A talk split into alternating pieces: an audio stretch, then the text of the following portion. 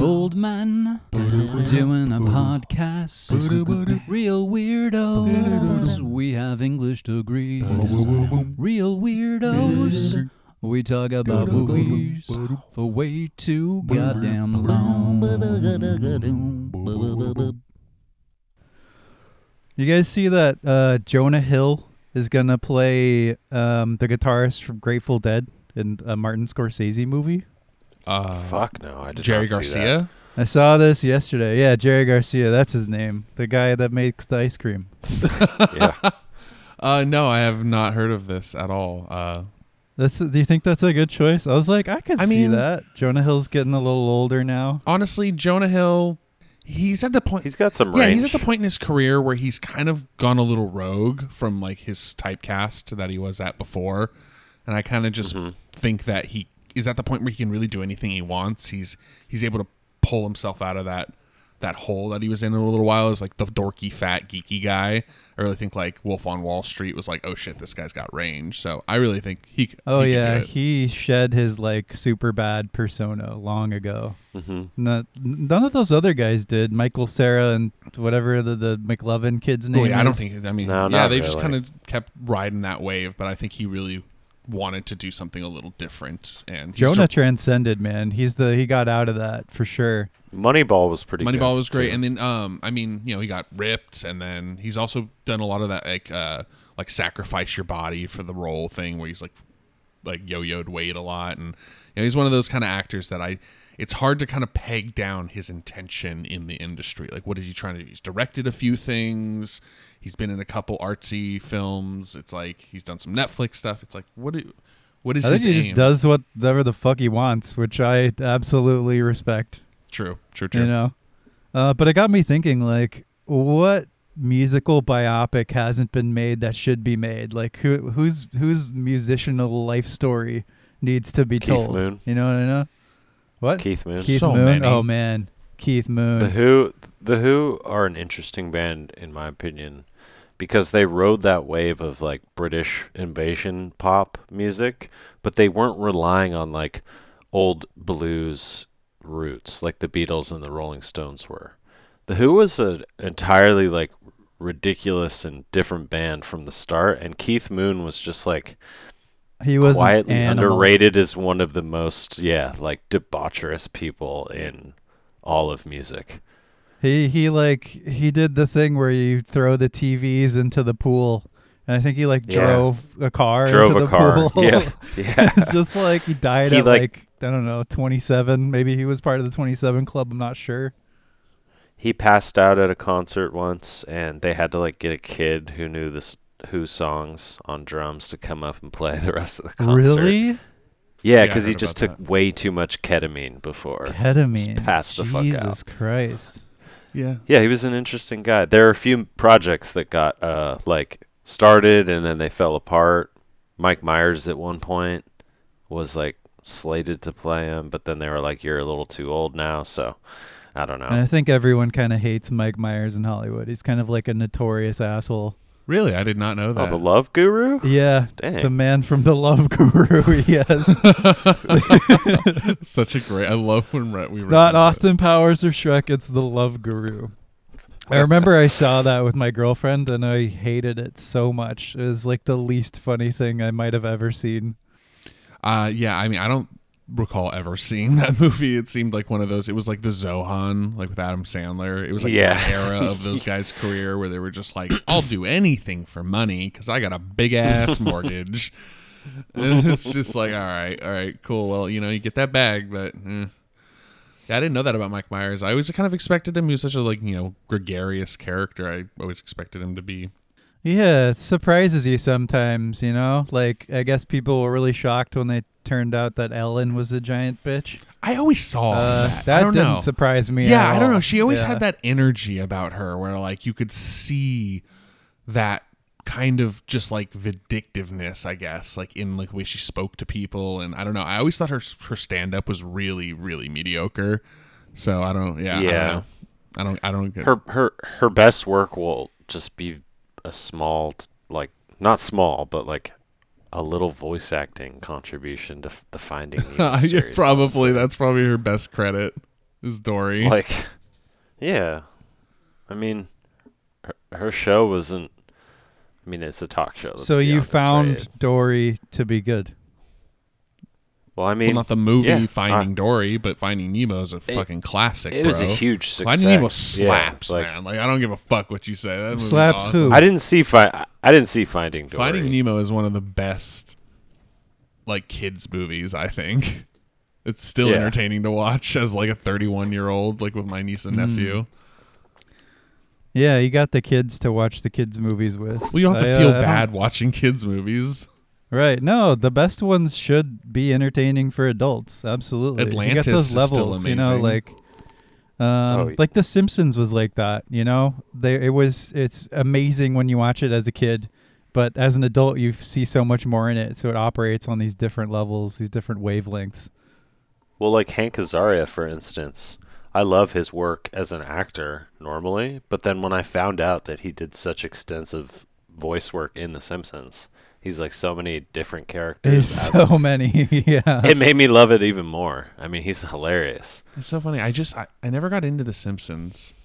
That's such a weird thing to say. Yeah, I don't know. I It's just interesting. my parents were like really like I don't know odd, like they had my parents enforced strange rules when I was a kid. So they were like you can't you can like watch Godfather and Goodfellas, but you can't right, watch Boogie Nights. Yeah, and Boogie Nights, but you can't watch South Park and Beavis and Butthead.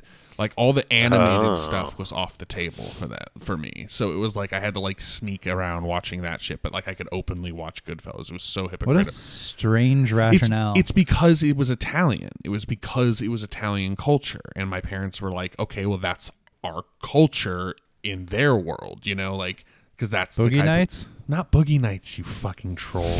You obviously know what I'm talking about. Jesus. Uh, Oh yeah, coming to America. yeah. that was also one of my dad's favorite movies. growing- What he about loved that Eddie Murphy. cartoon where the dog eats the spaghetti? What? They show you that all the time. What's that movie? The dogs eat spaghetti. I have no idea I what you're remember that talking one. about. They're like they're oh, like eating. you're talking about the lady in the train. Lady in the Tramp. Oh, yeah. the dog Yeah. eats the spaghetti. That's like- that was so fucking cryptic. They that's like that's that's for like children. Children. Yeah, that's a Simpsons and South Park were like, I don't know. Well, I just thought maybe they let him watch that cartoon because it had meatballs. in it. I don't know. Oh my Oh, god, shit. dude! Like you were building that joke as you were talking. that was great. oh, I, I'm not thinking at all. I'm just saying Oh, things. I can tell.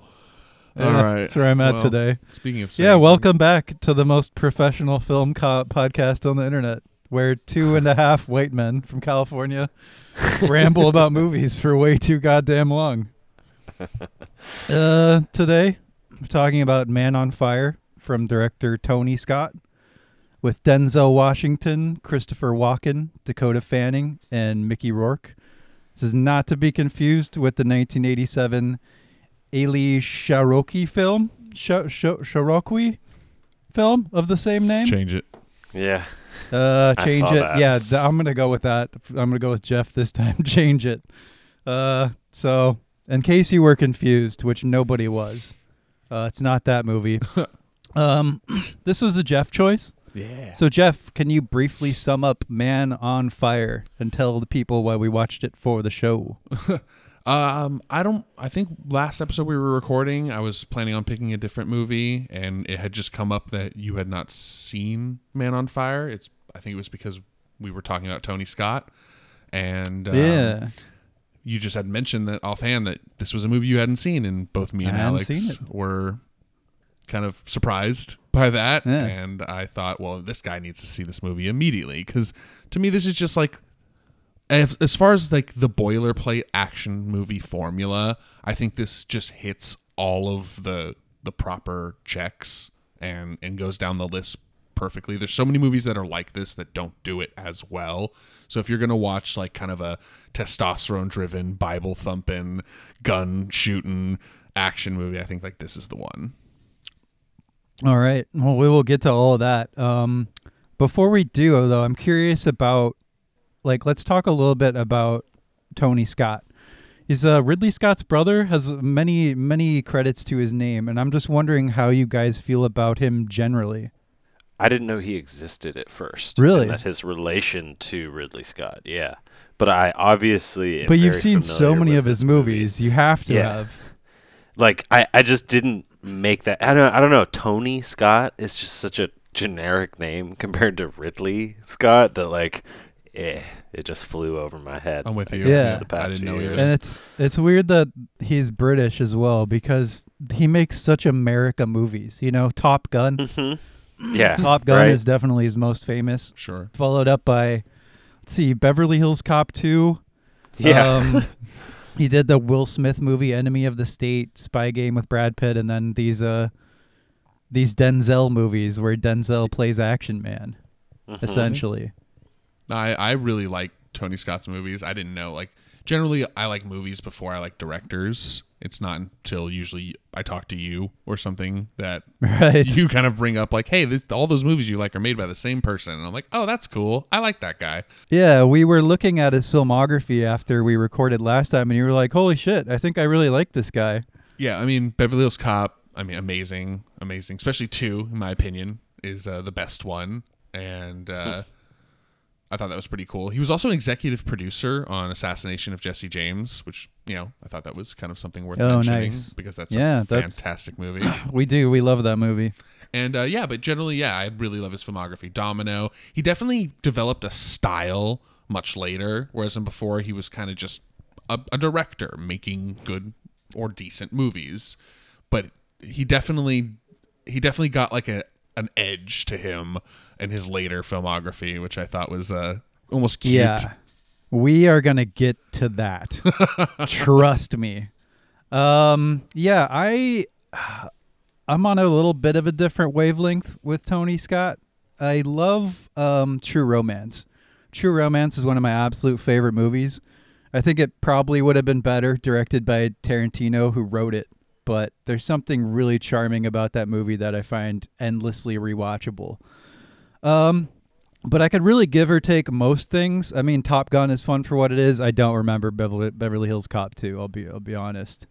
Um, and then towards the end of his career, he developed a visual style that uh, I'm not a fan of. But yeah, like I said, we will get to that. Um, or we could just do it right now. I have these categories here. I've got visuals, score, and the story and the narrative. But we can go visuals, like or just okay. I know Jeff likes this movie. Alex, what did you feel generally about Man on Fire? How long had it been since you've seen it? Uh, it's been about ten years since I've seen this movie. I was with Jeff though. Like it, I was pretty s- surprised to learn that you hadn't seen it because it's extremely popular and I feel like well liked with normal people that I've talked to.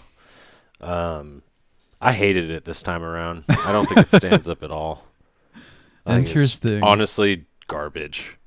Garbage. The filmmaking, the writing, the editing, the score's good because it reminds me of Gladiator a little bit, and that's about it. Um, yeah, I don't know. This is gonna be harsh for me, but I hate this, this. is interesting because I thought it would be me versus you two. It turns out it's going to be me and Alex versus Jeff, kind of. So, well, the way I was going to present this is asking you guys to help me figure out a mystery. The mystery being why I kind of like this movie, even though I think it's crap. Because I Mhm. do kind of like it, even though I think it's crap.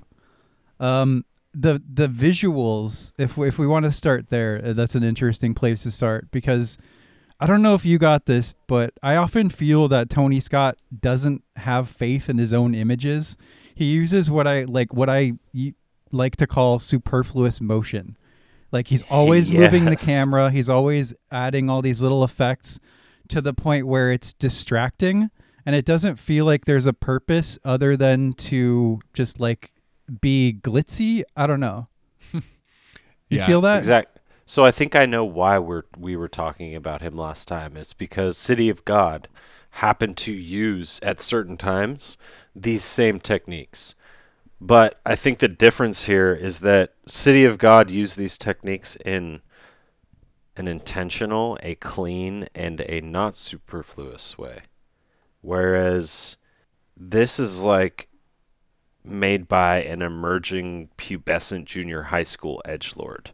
And I think that the color saturation look like when someone messes with a display setting and then changes the language to Hungarian on the TV menu so you can't switch it back and you just have to fucking deal with it. and then towards the end of the film, I was medically diagnosed with epilepsy. I, dude, I wanted to put an ep- epilepsy warning on this episode so bad. I was mean, like, we dude, if you have epilepsy, do not watch this movie. Jesus Christ. The fact that it doesn't have one when you start it is ridiculous. I know this should get like sued. I love that we are kind of have the gamut here. Jeff really likes it. Alex hates it. I think it's terrible, but I kind of enjoyed it. And that like that's an interesting point because it speaks to the reception to this film. This this movie is critically reviled, uh, like absolutely reviled. But it has a, a enormous popularity with the general audiences. Yeah, like I I feel that. I didn't read any of the reviews on this film, but I feel we're gonna the we're gonna check some out later in a little, little new segment. But yeah, I was I was trying to figure out why I liked it because the visuals were nauseating and I hated them.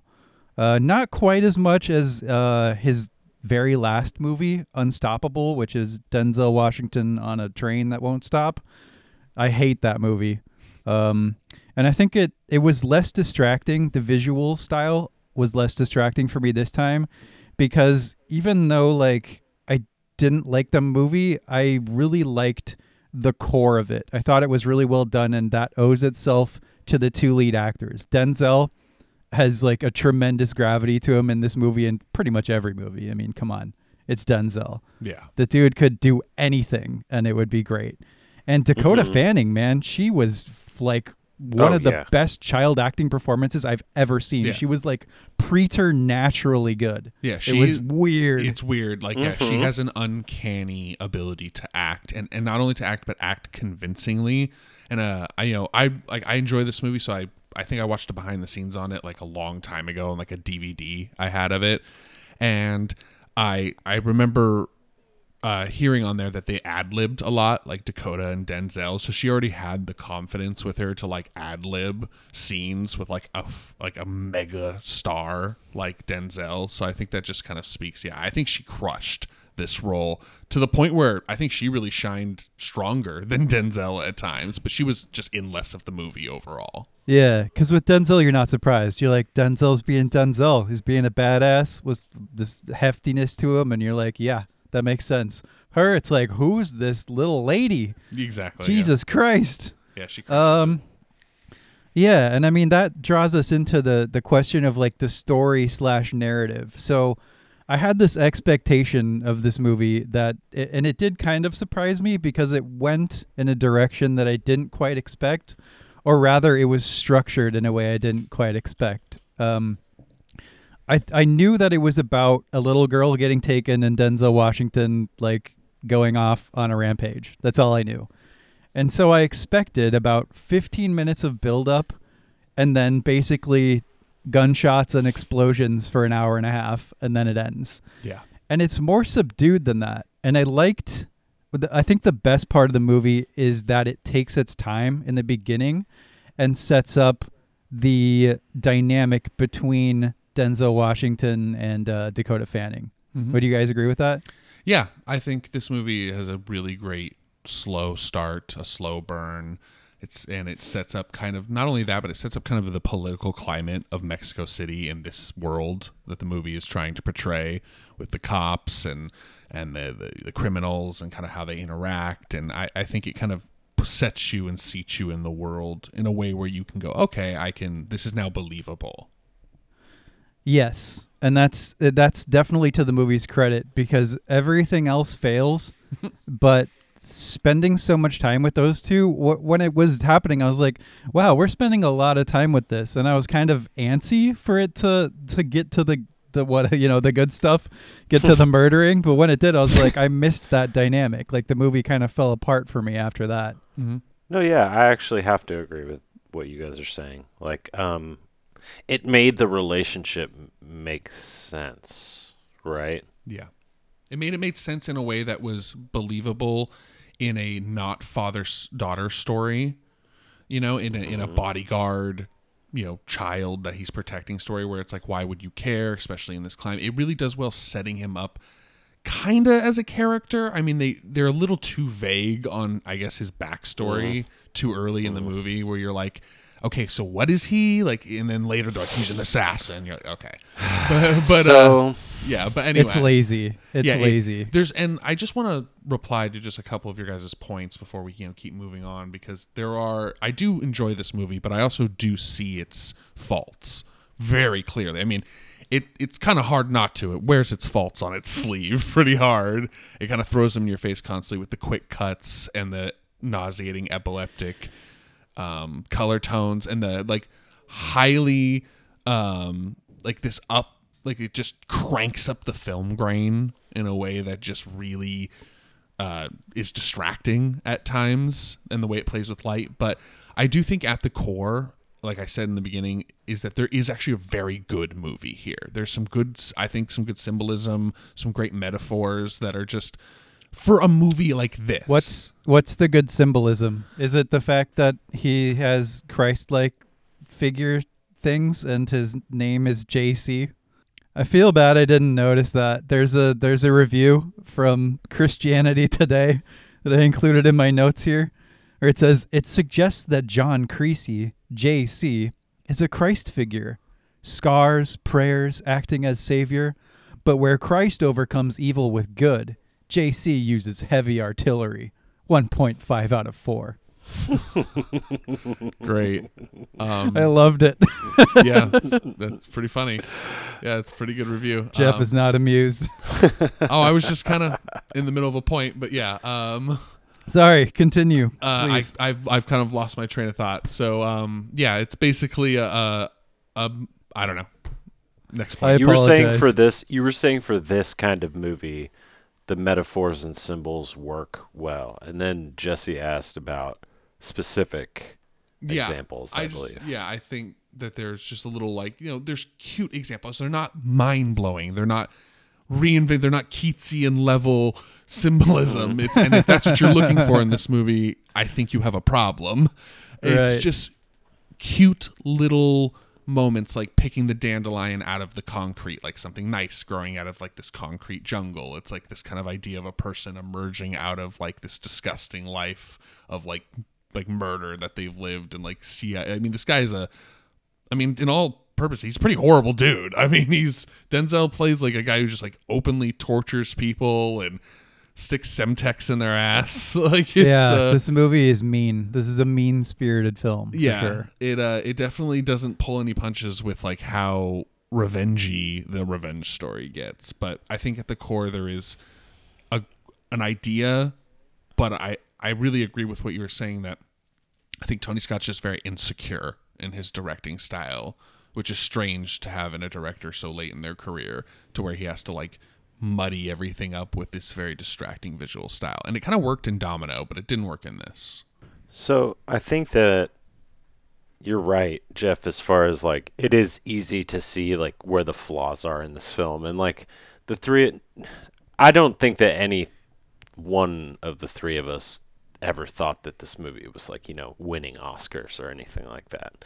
But it does a good job to create a like story that is really popular with people, which at the end of the day is like the point of going to watch a movie, right? So I can't be too. Uh, I have to change my parameters a little bit when I talk about this film, right? Like if we were talking about, Mm, do you though?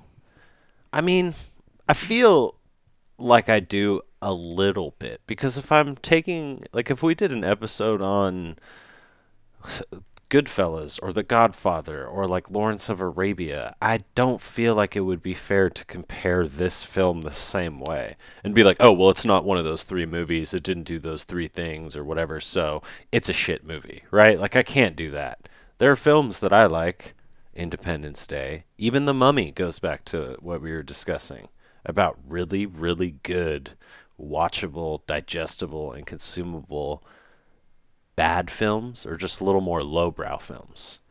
However, this movie, watching it again, I just got really angry and I could not ignore the flaws that it wears on its sleeve. What made you angry the most?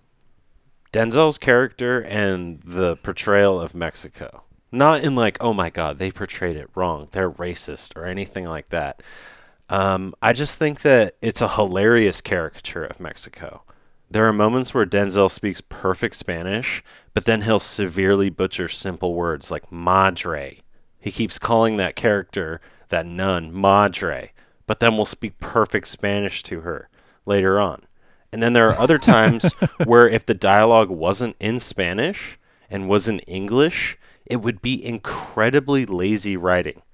But they use the foreign sounding nature of the language to get away with it and writing shallow and empty dialogue, especially if it's between Mexican politicians or the journalists or the national like people involved. It's just no one talks like that simple. And the subtitles are all over the screen. It was just really pissing me off. But then Denzel's character the most most likely is the one that I feel that he is a potpourri of like daddy complex noir. He's a washed up macho broken man. He's ex military, kind of criminal, kind of has loose morals, has a drinking problem, maybe a tragic past, but that all makes up for an, an overly abundant like mess of traits that make his character exhausting to deal with. And he has the thing where it's like I need to do one ultimate thing at the end to redeem all of this. And if they had run with one trait, like he's a severe alcoholic, okay, I could deal with that. But it's just so many things. He tells them none at one point. I'm one of the sheep that got lost. And I was like, okay, this is this dialogue is no more better than a Steven Seagal movie, even though Denzel's delivering it. Ooh, it is a testament to Denzel that you buy lines like that. Yeah, Like I mean, he was great. His acting. He was great. Yeah. You said a couple of things there that that I want to point out, and I, I I totally agree with you. By the way, about his character and how sort of undercooked it was. How they used all these elements, like the drinking problem doesn't really come into effect. It's only there to have a small character arc where he looks at the bottle and doesn't take a drink, but doesn't affect the plot in any way. Mhm. Um, and we don't really know about his past, which isn't too big of a problem. But this goes back to what you were saying a few minutes ago, before the big tirade Sorry. about expectation and like what a movie should succeed on its own terms, right? Like you don't expect Indiana Jones or The Mummy or something like that to wow you. And that's that's to Jeff's point about like the symbolism, you know. And mm-hmm. all this movie really needs to do is be like a a, a thrilling, you know, action movie with with some good characterization. And it halfway does that. The characterization is there for sure. But I just wanted to point out that like I agree with you that you don't want to judge every movie based on the same criteria, of course, you know. There's no way you would expect this to be anywhere near like there will be blood. And nor should it be because it's not trying to be. I guess Yeah, is exactly. my point. Uh, we also talked about the score a little bit, and you talked about how nothing in here was trying to win an Oscar. I think the score was, and that was distracting to That's me. That's fair. Yeah. Uh, got a little too Lord of the Rings for the subject matter. A little too. Oh. Yeah, I really like the score in this movie because it uses a lot of Trent Reznor songs and it does. I like the use of Nine Inch yeah. Nails. So for I sure. mean, that's I, I mean, you're gonna win for me just by putting like Trent Reznor songs in in your movie, and so I kind of that sold me. I was like, every time one of his songs came out, I was like, all right, that that's cool. I, I like it. You know, this is a turn your brain off movie, and this is my version of like Marvel. You know, is like this kind of movie that doesn't that's allowed to be vapid because it I mean it's really like not trying to be which I think Marvel movies are trying to be vapid because they're like trying to appeal to a mass market whereas in, I think this movie is just vapid on its own like mistakes and errors but there are uh, some pretty neat uh, nods to other types of music. Like there's the, in the club scene, which is by far the most hilarious scene in the movie, in my opinion. uh, they're playing the uh, a psytrance band called GMS. They're playing their remix of the Kronos Quartet song from Requiem for a Dream, which I just thought was like No way. yeah, such Really? an eclectic version, uh, like such an eclectic choice because it was such a. I listened to that song because I was I went through a huge psytrance phase, and so it was just really funny that that was what they were playing. I was like Dana, dana dana dana dana dana, but it was the it had like the psytrance track over it. Yeah, it's they they they made That's remix cool. to that song. So I was just like, oh, that's cool that they like threw that in there. That's a very niche song, and that also kind of sold me on the score. I mean, the music, the soundtrack, I will say, maybe not just the score, but the soundtrack is like, is decent. It's good. It's not. It doesn't. That's not what is breaking the movie. Yeah, No, no, not at all. it's definitely not the movie's drawback. You're like, oh, this is a good one, except for the score. Yeah. It's all right. I'm just saying there were a few moments where it got a little too like I don't know, like I I just have to call it Oscar baity. It has that I don't know, almost like late '90s aesthetic to it, where it's like this does not feel quite right for a violent revenge thriller. Yeah. You know what I mean? Um, there Sure. was one moment. There was a nice callback that I liked in the score where Denzel like comes back to the house or he's doing something after the girl gets kidnapped, and it has this like maudlin piano music, and I was like, "What? Uh, why is this musical choice there?" But then I realized, oh, it's the music that she was playing in her piano recital, and I was like, "Ah, I see what you did there, movie. Mm.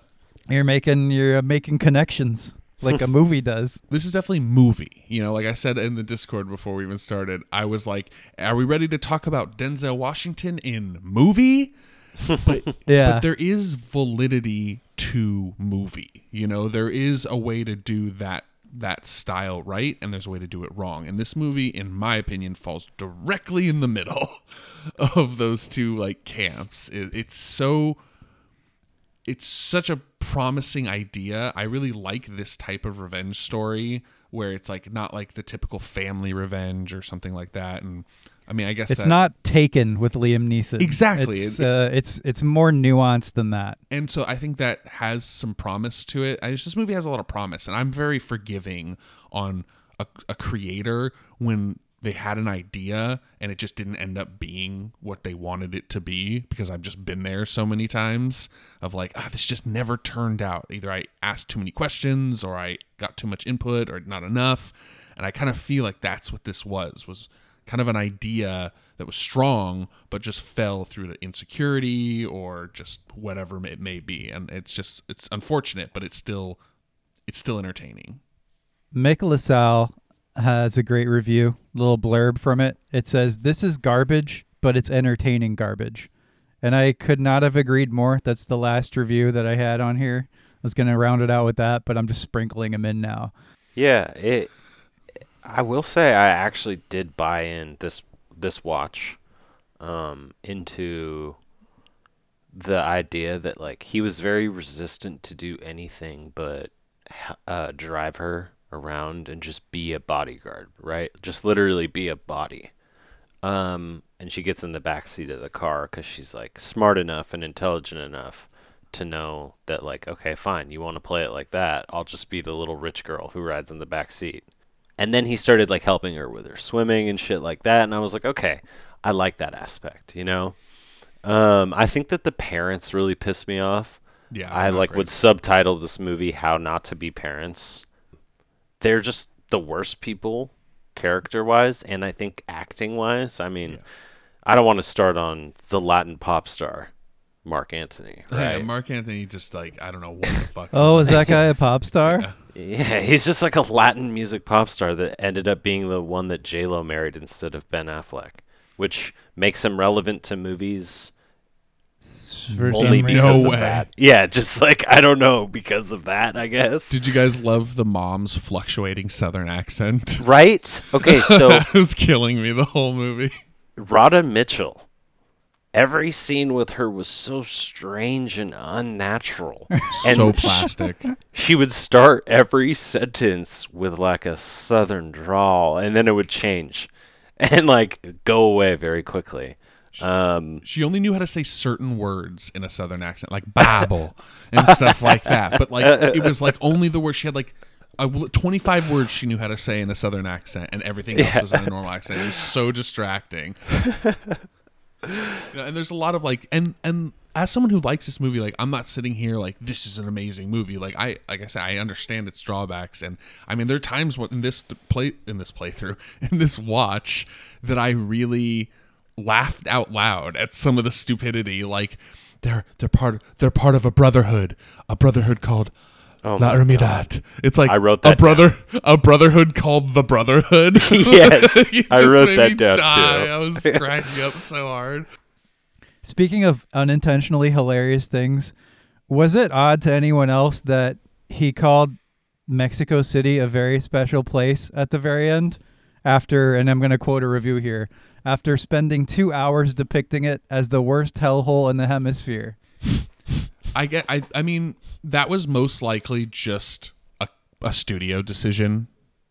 I had probably the director or the creative crew, or I don't think anyone had like any part of that. Probably it was just like, oh, studio was like, uh, we kind of painted a pretty gnarly sepia toned picture of uh, Mexico City. I mean, is- I don't care who did it. It's in the movie. yeah, but you know, I think there's just a difference. Like that just sounds like typical studio bullshit. You know, I think that oh, speaks wow. though to Uh. the flower of the concrete thing, you know, if they're riding on that theme, where it's like he found his beauty in this shitscape of a film. I mean, city. But we do a lot of movies on New York and LA and how shitty they are. You know, like I definitely agree with you, Alex, that there, this is very much is a character caricature of Me- uh, a place in Mexico.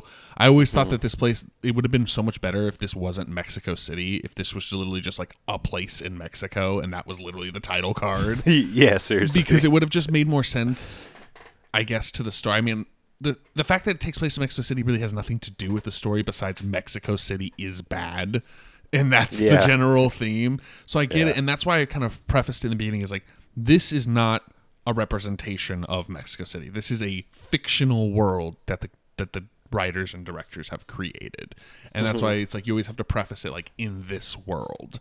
In this, I world don't know. created. It sounded like from reading the trivia that a lot of the stuff that happened to the characters happened to the actual, you know, talent on the quote unquote set. Like everyone had to have bodyguards. There was like I don't know all kinds of shit going on. Sure, on. I mean, there's there's horrible places in lots lots of parts of the world, but like it and you can tell that story easy, and like that's kind of what I'm saying is like we write stories about New York and L.A. and all and other many others, any other big metropolises that have lots of seedy underbellies and crimes and just because we do it on Mexico City doesn't inherently make it racist. But and it is and I don't think it is racist but it is a caricature. It definitely is a fictional representation that is hyped up. Now if they had to have bodyguards sure but it's also a very impoverished country and you're walking around with like 4 million dollar cameras. And so like you know just crimes of necessity kidnappers would get a lot of money for Denzel. I'll tell Yeah, you what. know, so it's like you- Seriously. if you go to a place that's poor with a lot of rich people and rich equipment, don't be surprised if you need a couple bodyguards. Yeah, all I'm saying is I thought it was funny to have a title card at the end saying "Thank you, Mexico City. You're a very special place." After depicting it as a caricature. After he goes hellhole. through and like slaughters it, like it Yeah. just So- like tears the city apart. I didn't get to bring this up during the City of God review, but there were some like scholars and stuff who felt that City of God was like highly exploitative of the people who lived there. And I disagree with that mostly.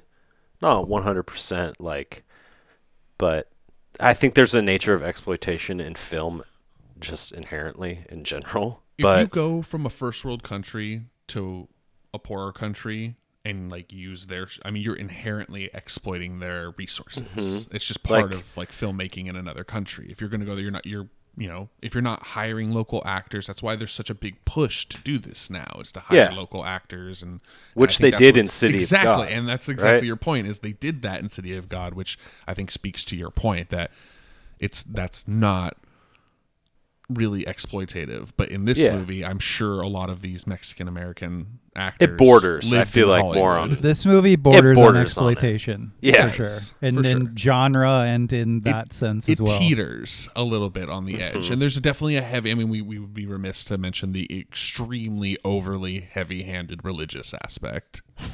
Yes, This is the like version our, of our, Guadalupe. our religious buddy drawing our attention to the fact that his initials are JC. Yeah, it's uh, quite. I mean, it's uh, there's a lot of scenes where it's like, oh yeah, well I'm starting to read the Bible now, and he's like, Yeah. he's like, that's good. You keep I'm gonna it." reach for the bottle. Oh wait, the Bible instead. I had a flashback of you and I watching the last uh, the last duel, Jeff, when you looked Yeah. over at me, put out your hand and said, "Is this heavy?" yep, exactly. It's just like it's it gets it hits those boxes as well for sure. And you know, I mean, I I don't think we've really gone into the story or narrative. So I mean, I think we've kind of I mean- about it enough. Do we need to? I mean, you know, Mexico City kidnappers. I think it's yeah, I think they, Denzel goes crazy, yeah, it's like I a think it- buddy kills cop, people. or not It a is- buddy. it's oh. like a buddy movie. Thank you for mentioning that. Yes. Oh yeah, Christopher Walken's Christopher in this Walken's fucking in this movie, and he's like hilarious. He's like this adulterer, but like also has a very good like his his character was so fucking confusing. Even after this is like I my know. fifth watch, fifteenth watch. I don't know how many watches, but it's like, is he a weapons smuggler? Is he just I know. Is he just a general smuggler? He's got a wife and kid, and they really try to emphasize that he loves his wife, but he's also like. Got a mansion full of Mexican pussy everywhere. It's like, what's going on? His character exists solely to deliver that speech where he's like, "What does he say? His art is death." Like yeah, he's, that. That he's gonna paint his masterpiece.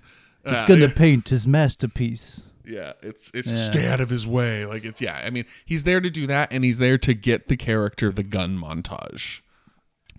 Yeah. Other than that, it's like a pretty fucking predictable story. I uh, I had never seen it once once again, but I immediately I was like, oh, that lawyer did it.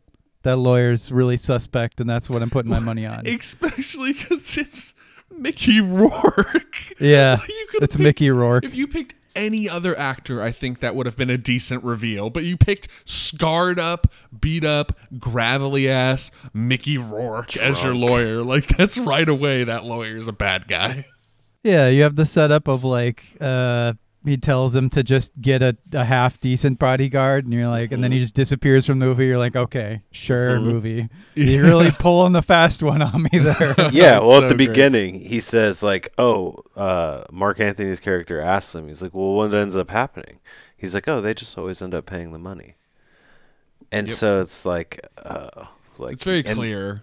Yeah, the twist is what Mark Anthony was like totally okay with it. I just, I don't know. I actually liked that it went there because it wasn't like I was expecting it to just be the lawyer, and I liked that you just find him decapitated and then it leads off in these other directions. Yeah, So it was like because I was really angry for a minute. I was like, "Is this all this is leading up to? Is this reveal that I called in the first five minutes?"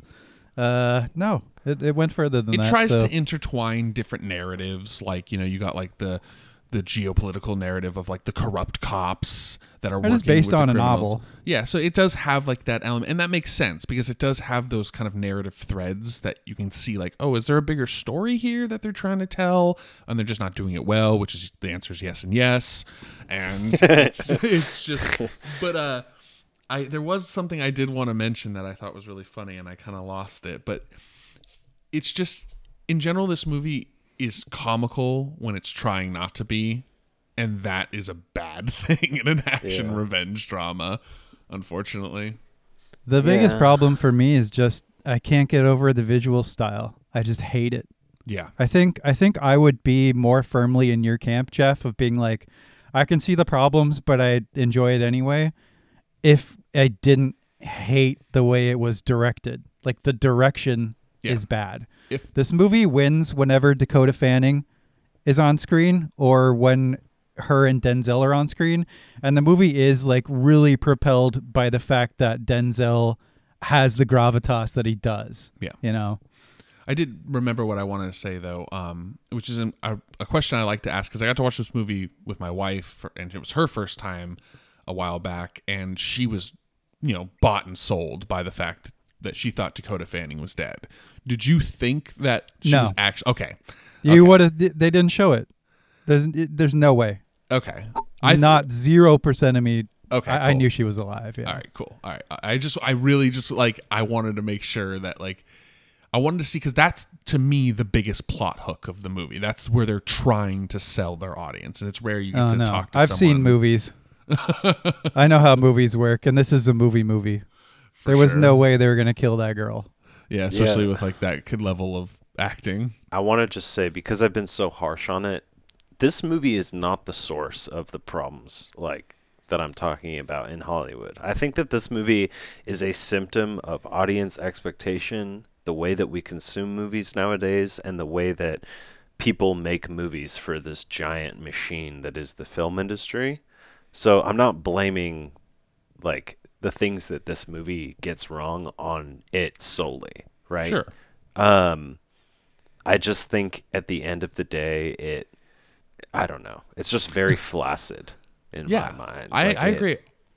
I think we can all attest to the fact that this film has strong points, promising points, but the visual style, the direction makes it so irritating that at times you just can't like pay attention to anything else. And that's on just and that's uh, on fault to the director and you know, I totally agree with you Alex that like it's not this movie isn't like rotten to its core, you know, it's just it's just soft and mushy on the outsides and not really want, you don't really want to eat it.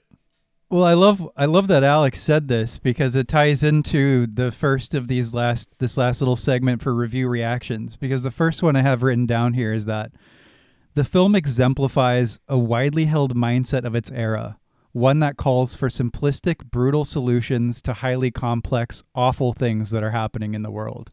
So I picked these reviews because I thought that they would have some like possibly interesting talking points. Yeah. And this is an interesting one because it's true. Mhm. It's true that this 100%. is simplistic, brutal solution. But my question is like, does that really matter in a movie like this? Because if you're part of like, this is where I'll give the movie credit in another area that I haven't spoken about. Because it is like a mean spirited movie where Denzel Washington tortures people. Maybe you don't want to see that if that doesn't sound good, but I am in uh, on that on that part because if you kidnap little Dakota Fanning, uh, yeah, go ahead, torture him, murder him. I'm in. Kill them all. God. Yeah, Oh, God. exploitation cinema, baby. First line in the movie. Worst line in the Definitely. movie. Yes. and then they repeat it. yeah, it's so good. Uh, but yeah, I actually I I like that we you pointed that out, Jesse, because I think this movie sits in a special camp of post 9/11 movies where uh like having the badass who handles issues beyond the way the justice system handles them. It's kind of like how every American felt, I think, like they wanted to do. They, they they wanted to not enlist in the military and actually go fight, but you know, they wanted to go take the fight to the insurgents and they really make that point of when they're describing his background, it's like Afghanistan, Iraq, counterinsurgency. So they really kind of drum up that like that kind of It's- Islamophobia a It's little bit. pandering. Yeah, it's The- definitely the pandering. core of this movie is definitely pandering to a certain like demographic Fathers who has and those kind of daughters. values. Yeah, yeah, fathers. That's and the daughters. biggest target sure. audience, 100%. This is like There pre-taken dads audience. Who watch this film and say, this is what I would do. Despite how 100%. shitty I've been to my daughter my whole life, if she got into this situation, I would do this for her. Such a Kill good them point. all. Like, I don't Such a know. good point. But It's an easy role to inhabit for a vast swath of the population. yeah. For sure. Yeah. Yeah. Yeah. Um, this one says Helgeland's screenplay is too lazy to investigate Washington's viciousness. The pro- this promising movie ends up spinning its wheels in a conventionally conventionally dopey action plot. I like the point about the screenplay being too lazy to investigate Washington's viciousness. I thought mm-hmm. that was a really interesting point, and that ties into like what Alex was saying about the character a little while ago, and the sort of the undercooked nature of the character, I suppose. Like, yeah, does it does it matter that we don't like get an undercurrent of like who he actually is? Just just, just Ye- these like easy motifs. Yeah, because it makes it annoying for me, at least. I don't think it matters as as much as it, it matters that it was done better than it was done.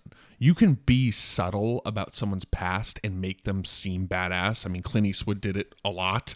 Yeah. It, it's it's it's more about the fact that they were they were never in. It was so lukewarm. They were never fully in about like who he was, but then they decided like almost in response to that criticism that you're mentioning, Jesse, like they decided, okay, well, we need to have Christopher Walken have that little speech because we need to describe like who he is fully. Yeah. And it just felt ham fisted and, and clumsy. Yeah, it doesn't investigate him. It just tells you these, you know, He he's a painter badass. of death. He Dude. is he is badass. At one That's point, like the the actors are handing around a prop like document that's like his background check, and it's just a word document that's like twelve years counterinsurgency. Did you pause it and read it? No, like, but I. Oh my god. it just was like I looked at it and I was like, okay, like pause it and read it. It I was cracking up, dude. It's like it's written like like a like a 15-year-old would write Yeah. their first resume. Yeah.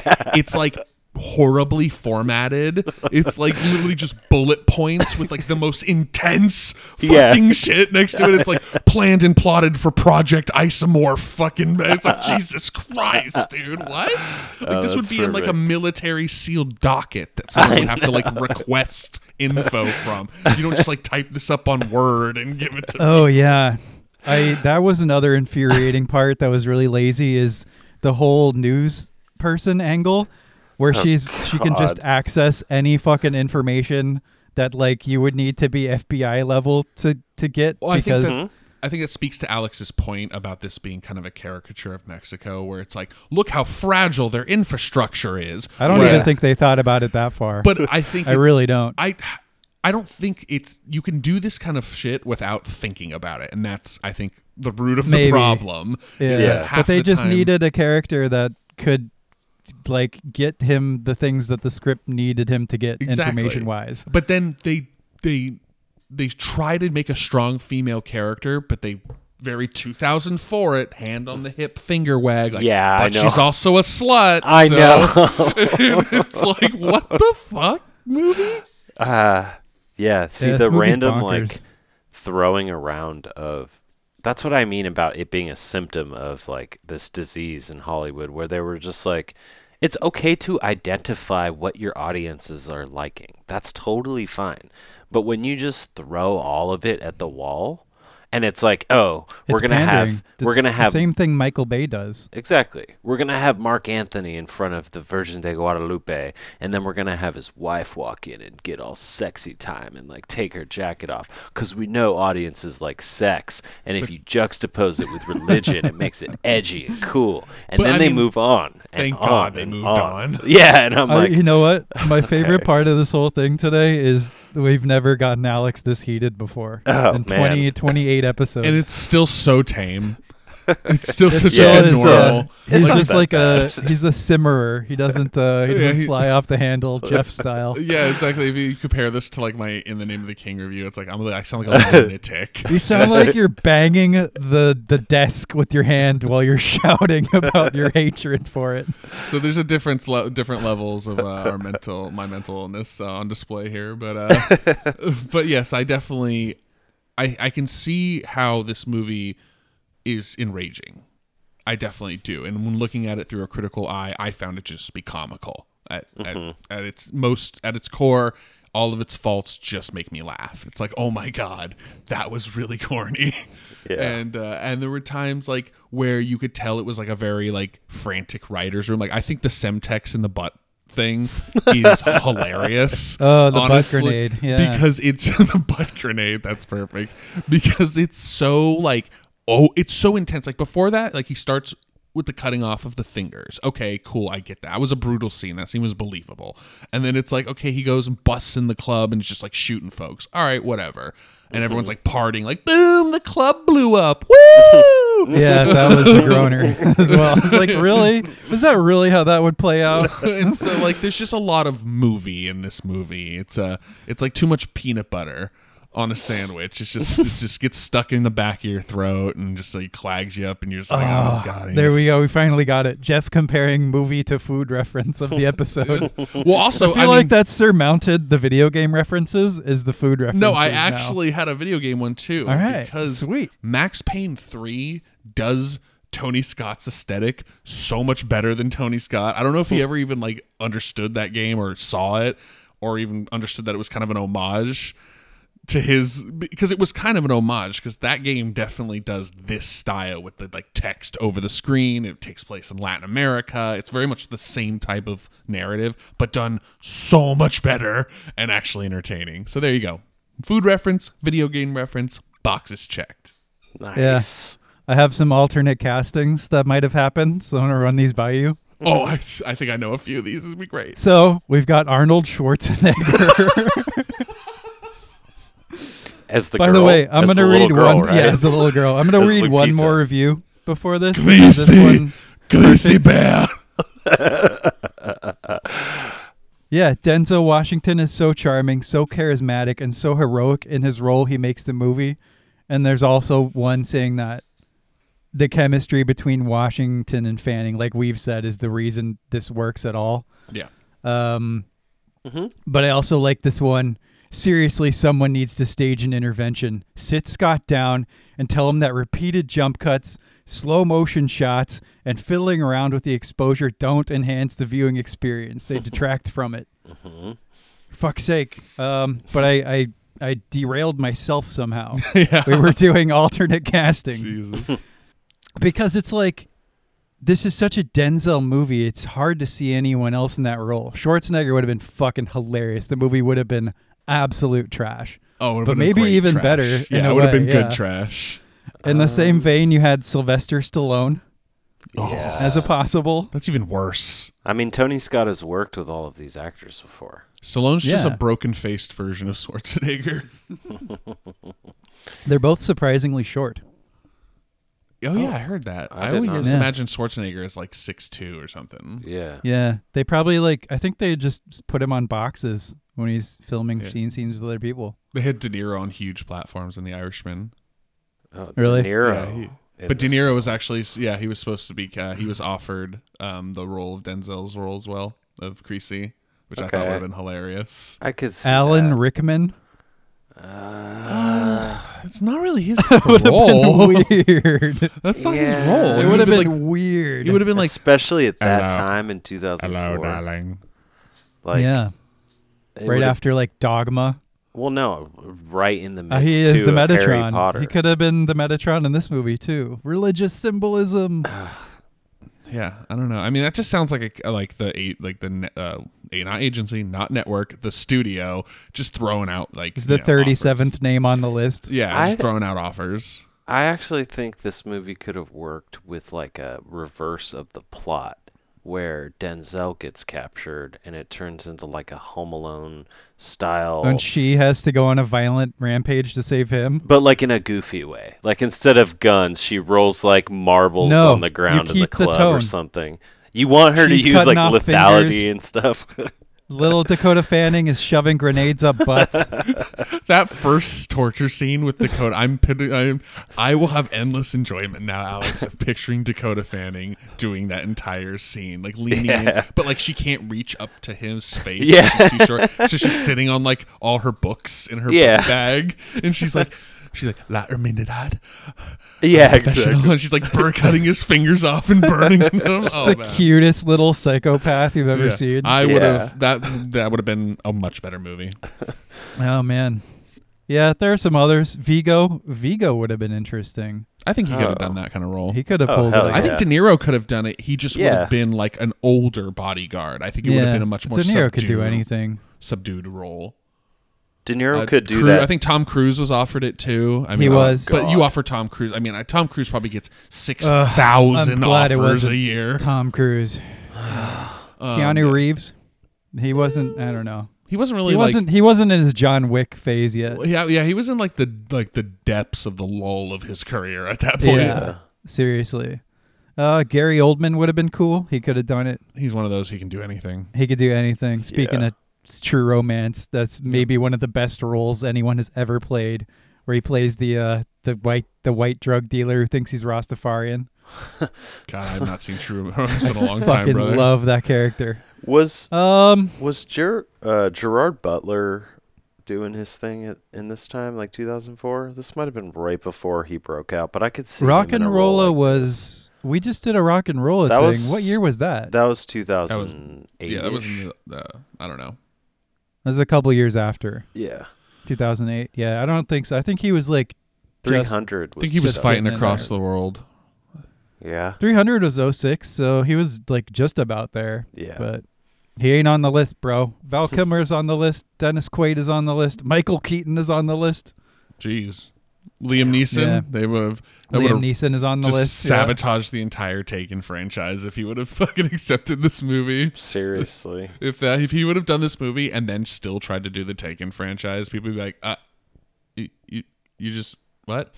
Well, Like, when he did Taken, he didn't think it would take off. He was just like, I want to try being a badass because I've never been a badass. He just plays like, I don't know, It'd be cool Yeah. to see Michael Caine Michael Caine. trying his The his tender hand, age of 69. just bumbling so he would Britishly like through He wouldn't be City. a bodyguard. He'd be like the butler. I know, like, right? Excuse, he'd be like, excuse me.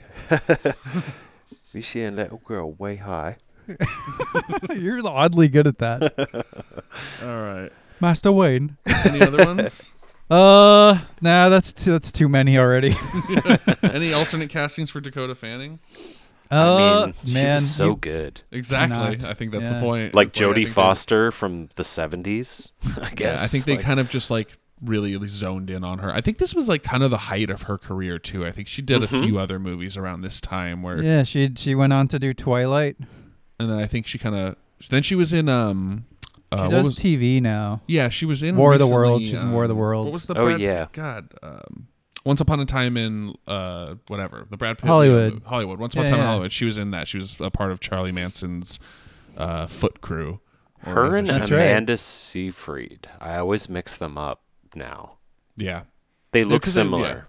Yeah, she had a very unique look when she was young. She had like kind of the big eyes, the big Mm-hmm. blue eyes, you know, and she had that like fun smile, and yeah, there was just uh there was some there was a lot of unique look to her. I Those that picked her hilarious little kid teeth. yeah, and then definitely they like you know she grew up and kind of joined that like range and that that group of just like mid twenties, thirties child actors. They kind of I mean- do TV and stuff like that.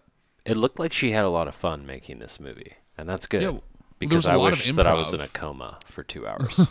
yeah, we talked about the fact that her and uh, Denzel did a lot of improv. Like And a lot of their scenes are improvised, or part, Apparently parts of them are. Of um, apparently, most of Christopher Walken and Denzel's scenes are also ad lib.